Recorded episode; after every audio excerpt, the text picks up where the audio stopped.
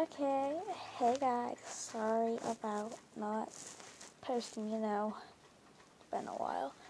But today we're going to be subjecting, I don't know if that makes sense, on the movie Truth or Dare. I thought it was really good. It was like one of the ones that got me. I've watched horror movies so much that I've like gotten immune to them. They don't usually scare me that much. That one, it wasn't like I wasn't scared, scared, but it gave me like, oh no, please don't do that feelings. So, if you're looking for a scary movie to put you in that mood, I definitely recommend this one.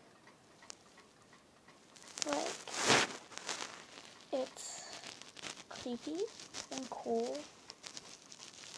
And yeah, just amazing. And yeah, I also want you to follow my podcast on Spotify because lucky me just got put on Spotify today. So, um, I know today's is gonna be really short because I have some things I gotta do, but this was my little short podcast.